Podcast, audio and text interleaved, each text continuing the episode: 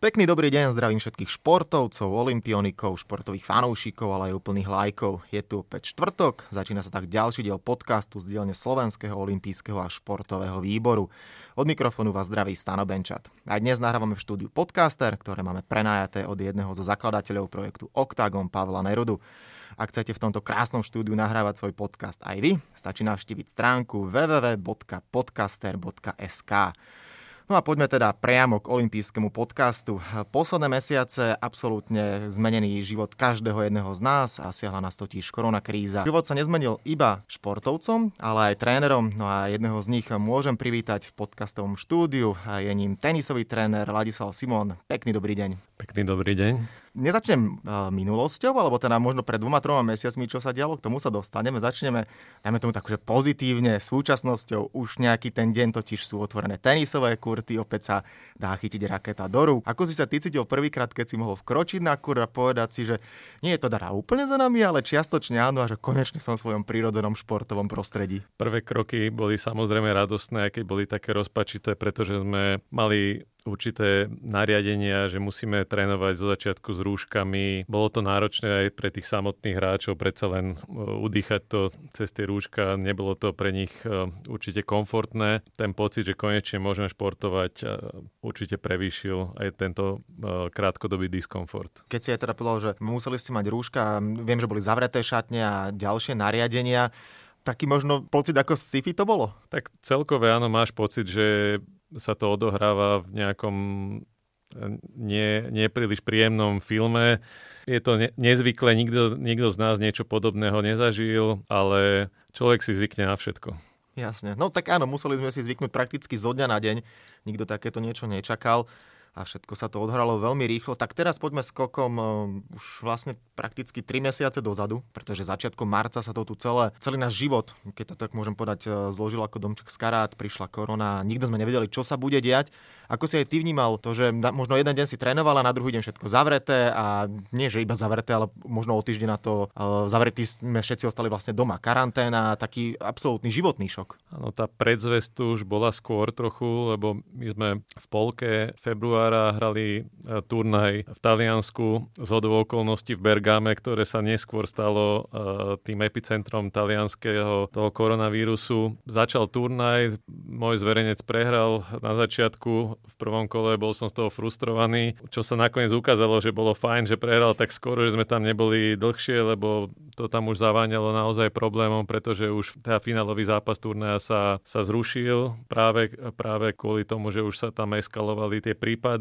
Ďalší turnaj sme mali vo Francúzsku, a už medzi tými hráčmi už teda boli šumy, že, že sa to veľmi, veľmi rýchlo šíri. Takže to bolo také logické vyústenie, že aj na Slovensku prišli tie, tie opatrenia. No a po tomto všetkom teda, čo hovoríš, tak nechceli ste sa aj testovať, alebo boli ste sa, alebo skôr ste čakali doma, predsa len keď človek príde z Bergama a počuje, čo sa deje? Vtedy ešte to ne, nebolo, tie informácie neboli natoľko podrobné. Samozrejme niekde v hlave to má, že či, či náhodou sa niečo, niečo neudialo ale nejak, nejaké subjektívne tieto sme na sebe nebadali.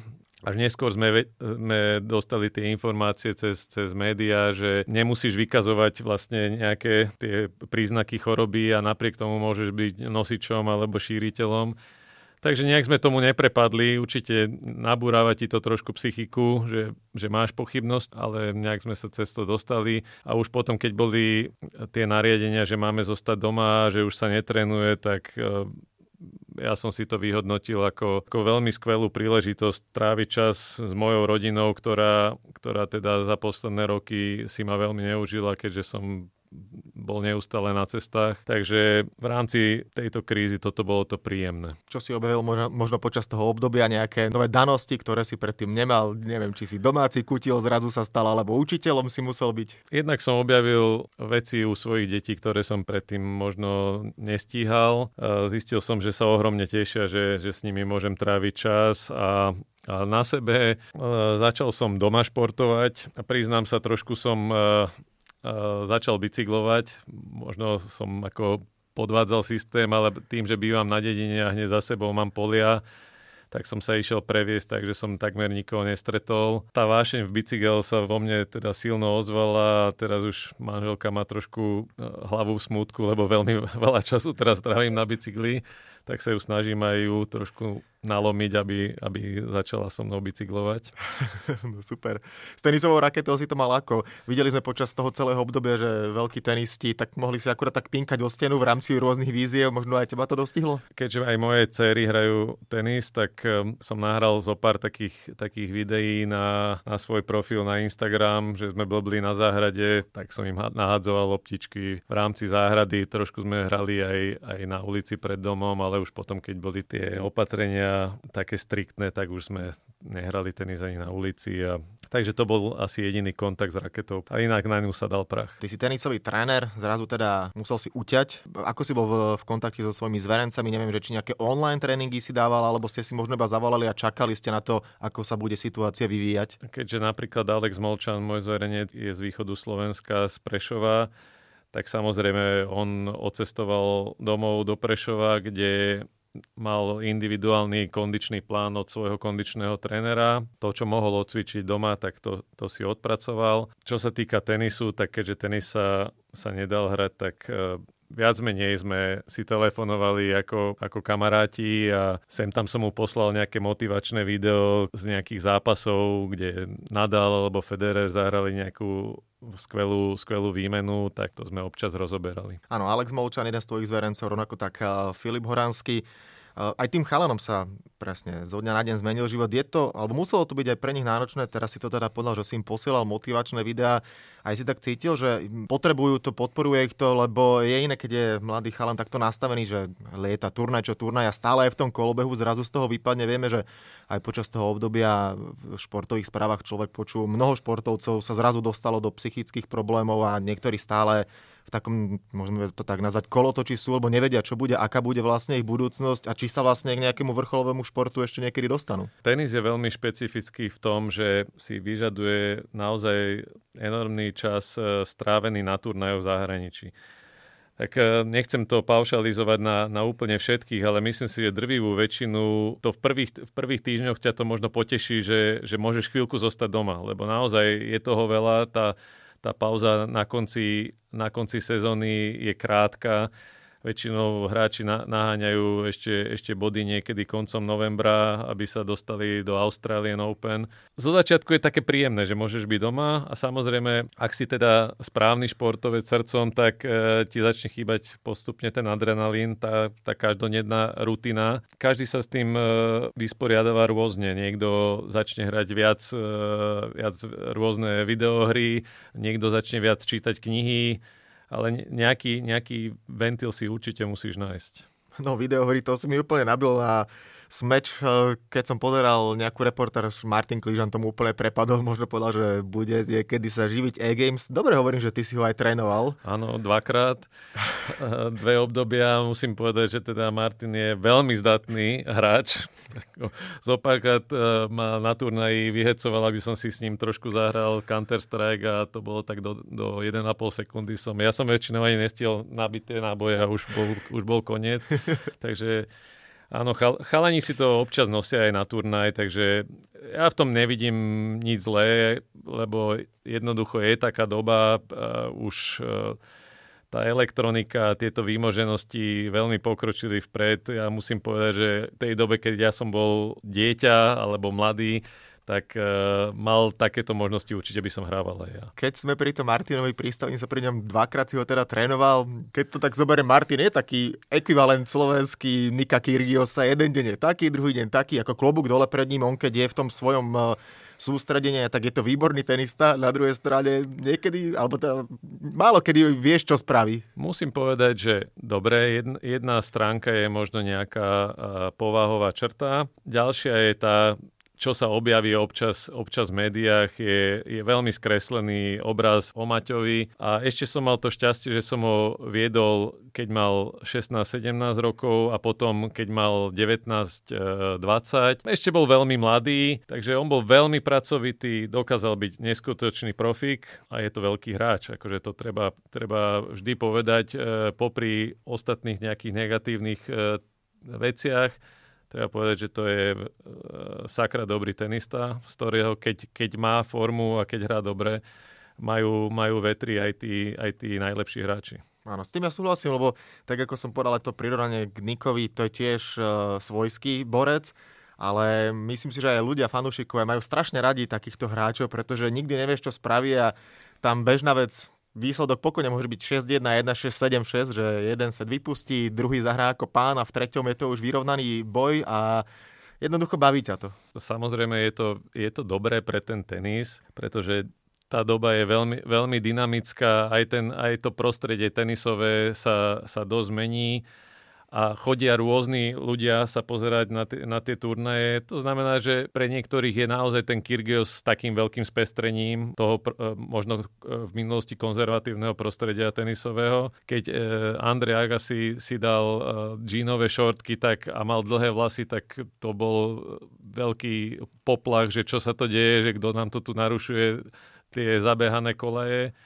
Takže ja si myslím, že taký, e, takýchto e, Martinov Klížanov a, a Nikov Kyrgiosov ten tenis potrebuje. Martin Klížan bol aj e, členom e, slovenského týmu. Ešte tesne pred koronou, ktorý sme odohrali proti Čechom Davis Cup, hoci e, nehral, mal zranenie.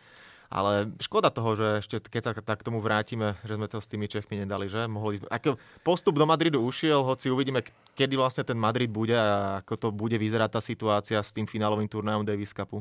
Ja som mal aj možnosť e, spolu komentovať ten, ten zápas e, televízii. Mali sme možno trošku smolu, alebo že naozaj prvý hráč e, český Jiří Veselý, ktorý tiež je môj bývalý zverejnec, vychytil skvelú formu. On teda je veľmi nebezpečný v hale na Antuke. Sedelo mu to. Ja si myslím, že ten povrch a tá konštelácia mu veľmi sedela a naši chlapci veľmi bojovali, boli, boli vyrovnanými supermi, ale tentokrát to sa trošku to tenisové šťastie priklonilo na, na českú stranu. Mm-hmm. Tak, šťastíčko, no, čo si budeme hovoriť.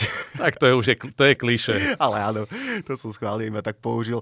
Ale tak ako som povedal, ono sa to odohralo celé pár dní pred eh, vypuknutím eh, celej pandémie. Potom teda sa zastavil nielen teda tenisový, športový, ale vlastne celospoločenský život. Na isté obdobie sme nikto nevedeli, čo sa bude diať. Teraz už teda Situácia sa v mnohých krajinách e, uvoľňuje a je to výrazne lepšie. Ako ale myslíš si, že toto celé, čo sa odohralo, uvidíme ešte teda, či náhodou nepríde dr- druhá vlna, čo to môže spraviť so svetom tenisu, pretože zatiaľ nič sa prakticky nehrá, všetky veľké turnaje sú odložené, aj budúcnosť je veľmi neistá, Wimbledon zrušený, to už je známy fakt, e, Roland Garros zatiaľ presunuté na veľmi netrad, alebo teda na netradičný termín, e, na jesen neskôr. US Open má byť tom termíne prelom augusta, septembra, ale tiež v Amerike tam je tá situácia stále veľmi zlá. Nevedia teda, čo bude, ako bude. Do dvoch či troch týždňov sa má rozhodnúť o osude US Open. Ako teda vidíš nielen veľké turnaje, ale celkovo budúcnosť sveta tenisu? Tú krátkodobú budúcnosť vidím naozaj tak, že do konca augusta sa určite nebude nič hrať. To by ma veľmi prekvapilo. Myslím si, že aj by to bolo veľmi sílené, lebo niekoľkokrát som toto už spomínal, my sme odkázali na to, že e, musíme cestovať, musíš sadnúť do lietadla, preletieť na, na druhú stranu Zemegule, prichádzaš do kontaktu veľmi, e, s veľmi veľa ľuďmi, takže asi nikto z nás by sa necítil veľmi príjemne. Zorganizovať takú veľkú masu hráčov, že by sa robili nejaké privátne lety a s kontrolami si myslím, že to je veľmi technicky náročné, až, až by som povedal, že neuskutočniteľné. Čo sa týka celkovo tejto sezóny, ja som skeptik. Ja si myslím, že sa môže kľudne stať, že začneme až od januára ale naozaj nechcem, nechcem špiritizovať, lebo to sú len moje, moje nejaké e, názory a každý deň e, presakujú z toho prostredia tenisového nejaké iné správy. Už bolo, že sa začne určite, potom, že sa to určite zruší, potom, že US Open sa bude hrať, ale bez bodov a, len, len ako ako prize moneyový turnaj.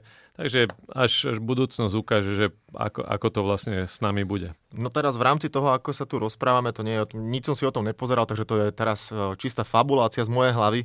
A vieme, že v NHL zvažujú, alebo teda už ohlásili reštart súťaže, malo by sa hrať v dvoch me- mestách, ktoré budú určené, všetci viac menej budú v takej bubline zatvorení. Myslí si, alebo že možno aj taká informácia už náhodou sa niekde neobjavila, nie je možnosť napríklad urobiť, že v top stovku alebo nejakých 128, aby to bolo na tie, ako je na veľkých turnajoch, hráči prídu do nejakého jedného mesta a dajme tomu, že v priebehu mesiaca sa tam odhrajú 4 turnaje, či to je absolútne sci-fi, možno aj zmena povrchov, lebo tak ako si povedal, to cestovanie je nemožné. Neviem si ani ja predstaviť, že jeden mesiac alebo jeden týždeň sa bude hrať tam, druhý tam, aby tam leteli z celého sveta, to v dnešnej dobe je naozaj nepredstaviteľné, ale jednoducho uzavretý nejaký turnaj alebo 2-3 turnaje v jednom meste, všetci v nejakých hoteloch. Je to možno tiež také... Na rozdiel od NHL je to ten rozdiel, že tu nejde len o prvých 128 hráčov, ale tu ide o 2000 hráčov, ktorí sú na, na komputri e, e, rebríčka ATP. To znamená, že voči ostatným by to bolo diskriminačné, keby mohli hrať 120 hráči o body, Teraz sa bavíme o tom, že či by mohol byť e, systém taký, že reálne, že získavať body do, do rebríčka. Pokiaľ nemajú možnosť e, bodovať aj ostatní hráči, tak je, to, tak je to určite nefér. Ako nejaký záchranný balíček e, marketingový, lebo určite sú podpísané nejaké televízne práva, na to sú nabalení rôzni sponzory, tak vidím možnosť, že by sa zorganizoval ten, e, ten US Open a, a Roland Garo, ale naozaj len čisto ako v podstate exibícia, ktorá by bola mediálne, možno e, by sa dala e, z marketingového hľadiska predať. Mm-hmm.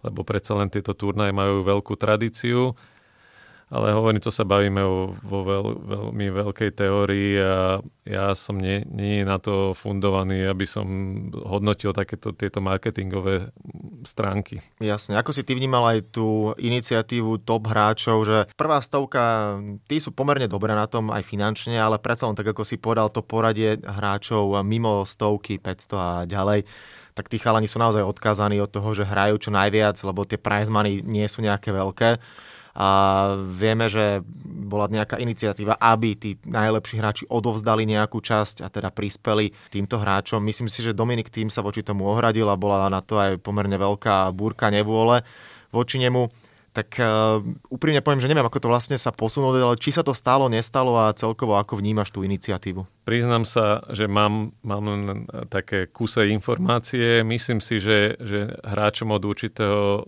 miesta v rebríšku prišli nejaké peniaze, ale to sa bavíme o tom, že to nie sú nejaké horibilné sumy. Celkové ten pohľad na, na, na tenis uh, je do značnej miery skreslený, čo sa týka tých peňazí, lebo ľudia si čítajú v, eh, v novinách alebo na, na internete, že koľko zarábajú tí, tie najväčšie hviezdy. Samozrejme, tam tie finančné ohodnotenia za, za víťazstvo turnaja, povedzme tá prvá 50 sú naozaj, sú to dobré peniaze ale tí hráči, ktorí sú mimo, mimo stovky, a nehovoriac už o tých, ktorí sú mladí začínajúci hráči a začínajú vôbec svoju kariéru, sú to veľmi e, veľké cifry, ktoré musia ich rodičia alebo, alebo zväzy alebo sponzory vynaložiť. Tá návratnosť je veľmi, veľmi otázna, lebo tá konkurencia v tenise na svete je naozaj ohromná. Pre tých hráčov to určite bolo alebo je veľmi ťažké obdobie. Nehovoriac o tom, že sú zvyknutí hrať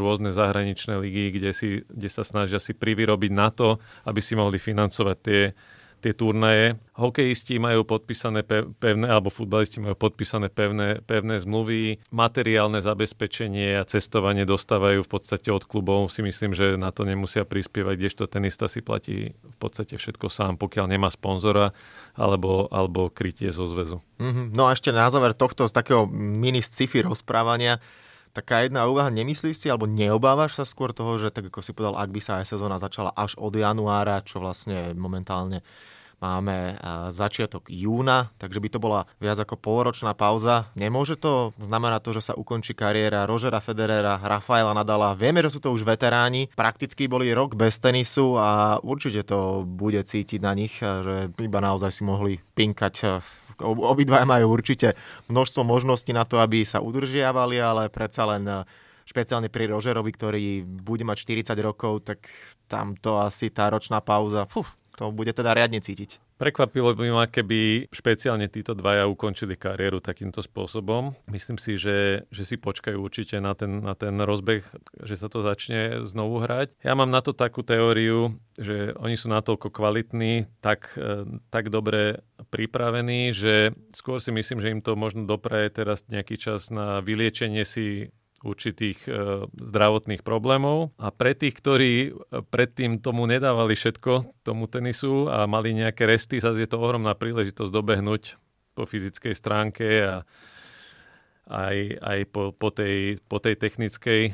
Takže v živote sme nedostali takú možnosť aj my tréneri, e, také dlhé obdobie na prípravu a na zlepšovanie fyzickej pripravenosti, ale aj na odstraňovanie technických nedostatkov, jak máme teraz. A už ju možno aj nikdy nedostaneme. Áno, no, špeciálne pri Rožerovi môže byť, že aj tá motivácia, lebo on povedal, že on by chcel vyhrať olympijské hry v dvojhre, ich nikdy nevyhral. Má zlatú medailu zo štvorhry spolu so Stenom Vavrinkom. Tokio je presunuté, takže dá sa asi predpokladať, že minimálne teda aj Roger potiahne po to Tokio. Ak teda pevne veríme, že tá olympijské hry uskutočnia. Áno, ak by sa neuskutočnili, môže to byť taký ten e, rozhodujúci faktor v jeho, v jeho myslení, že koľko ešte bude chcieť hrať, lebo myslím si, že, že do ďalšej olympiády už by asi, asi nechcel hrať. Ale to je len môj odhad.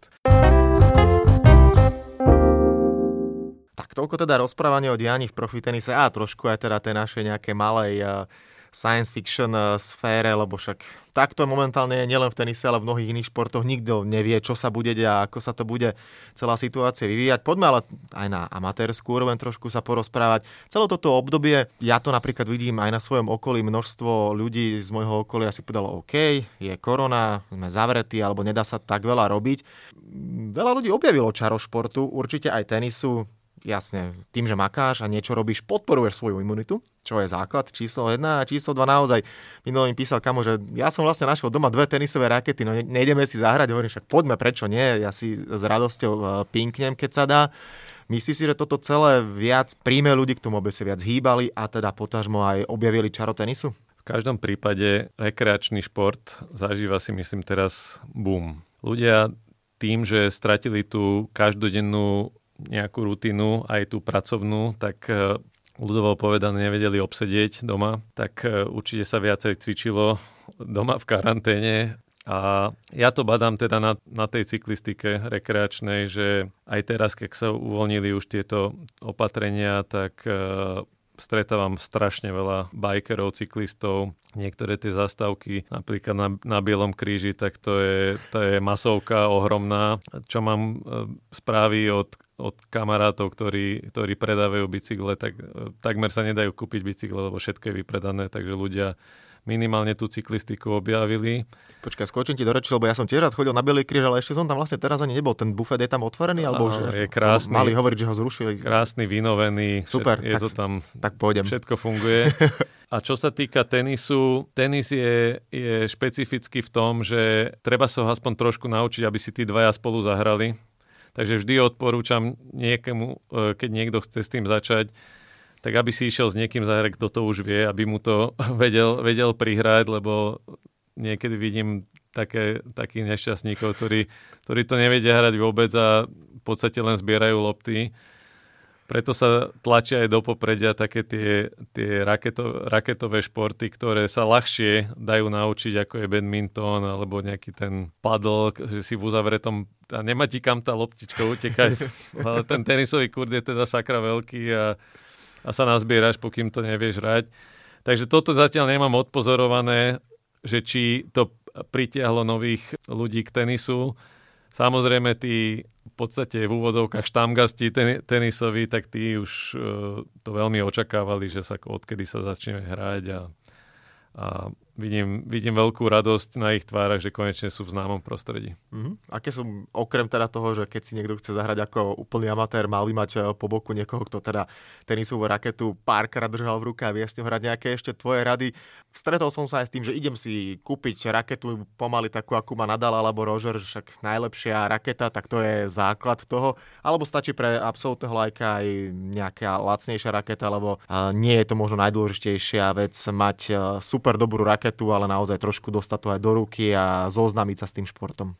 čo sa týka výberu rakety, v začiatku by som povedal, že to je úplne jedno, pokým, pokým sa naučíš triafať trošku stredom rakety a, a prehadzovať, tak uh, môžeš to aj s bežnou raketou z, z obchodu, samozrejme. Je to, je to asi ako s lyžami pokiaľ si, pokiaľ si není veľmi zdatný tenista, tak e, ten veľmi profi materiál a nejaká veľmi závodná raketa ti skôr môže byť na obťaž, lebo profesionáli hrajú mnohokrát s veľmi, veľmi ťažkými raketami, ktoré sú veľmi dobré na kontrolu. Môžeš hrať s nimi veľmi, veľmi silno, agresívne, kdežto ten začínajúci tenista, amatér nedokáže tak silno udrieť, takže není to dôležité, aká, aká drahá je tá raketa, ale určite by som raketu nekupoval v bežných športových obchodoch, lebo častokrát ten personál není natoľko silný odborne, že ti vedia poradiť, že čo je pre teba, pre teba dobré. Radšej by som to kupoval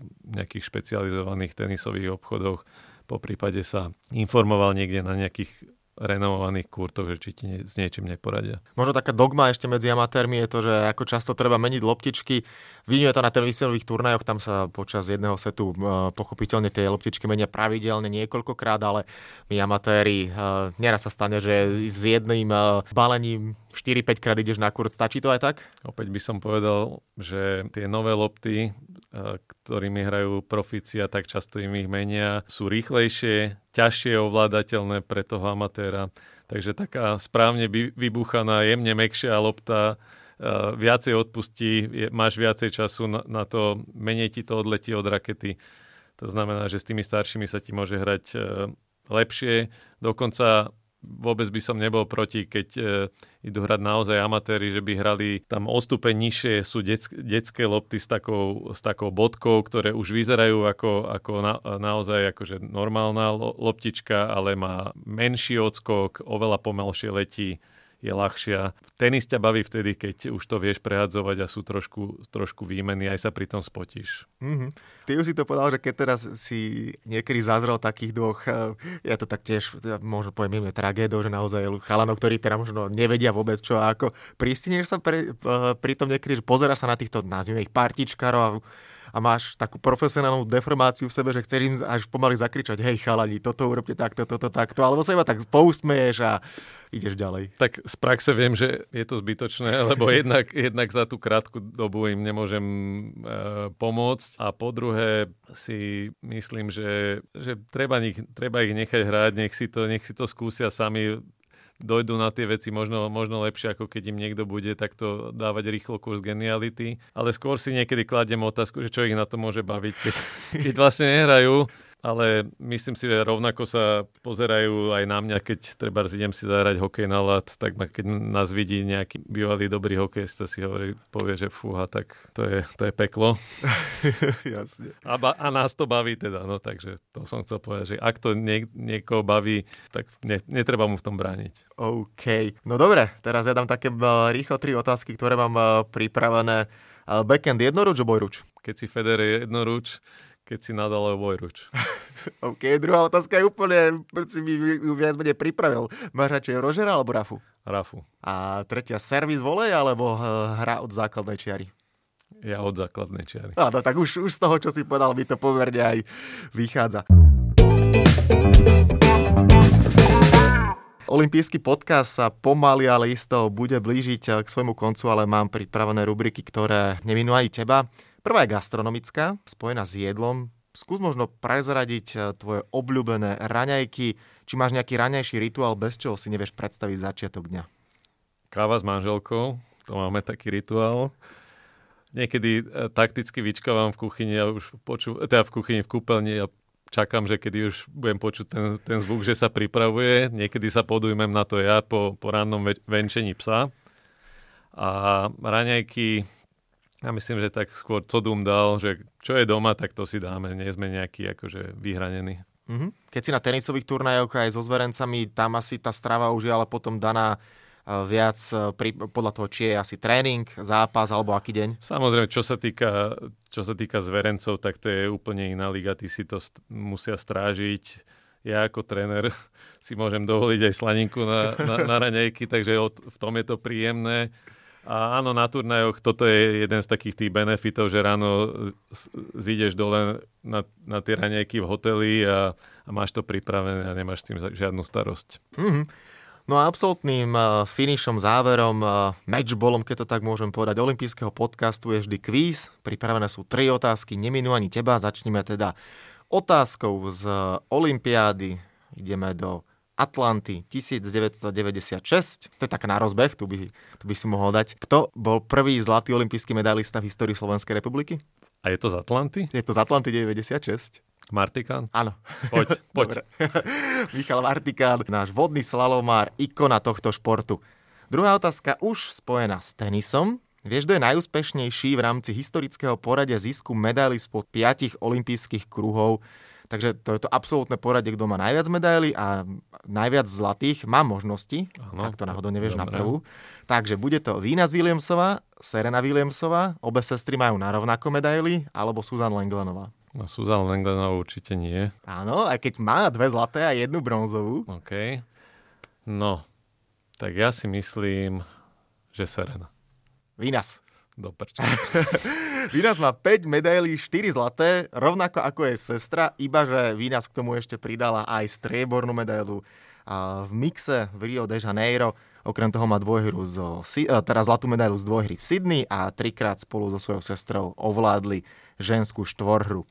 No a poďme na záverečnú tretiu otázku. V roku 1940 sa nekonali olympijské hry pre vojnový konflikt, druhá svetová vojna. Uh-huh. Vieš, kde sa tie olympijské hry mali konať a takisto mám možnosti. V 1940 teda olympiáda nebola v Berlíne, v Ríme, v Tokiu alebo v Paríži. Tak to je čistý typ.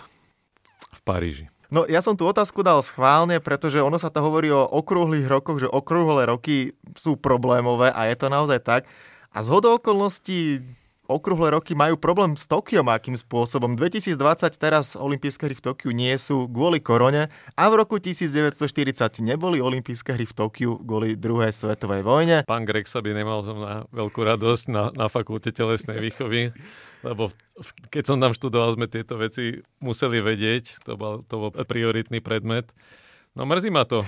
No tak jedna, dva, no ešte to nie je také zlé. No, mohlo byť aj 0-3, jasné, áno, áno, jasné. Áno, áno, áno, Treba sa to... vedieť uspokojiť. Presne tak, presne tak. Tak uh, ďakujem veľmi pekne za príjemné tenisové rozprávanie. Ladislav Simon bol eh, ďalším hostom olympijského podcastu.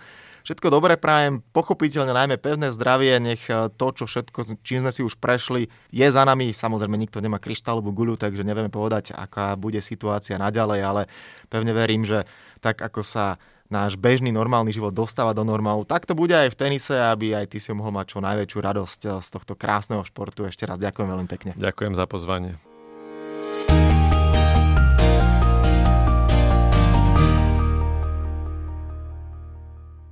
Tak, a to je na tentokrát všetko. Dúfam, že sa vám náš podcast páčil. Prihláste sa na jeho odoberanie vo svojej podcastovej mobilnej aplikácii na platformách Google Podcasty, Apple Podcasty a Spotify. Podcast môžete podporiť tým, že ho odporúčite niekomu z okolia alebo náš podcast ohodnotíte na Apple Podcastoch, veľmi nám to pomôže.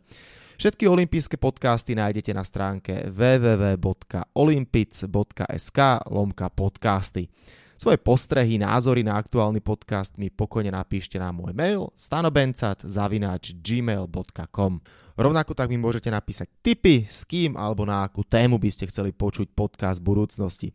Volám sa Stanislav Benčat a budem sa tešiť na vás pri ďalšom dieli. No a nezabudnite, že v útorok sa vám prihlásime znova s novým športovo-spravodajsko-glosátorským podcastom Talksport. Tak teda zatiaľ sa majte a všetko dobré.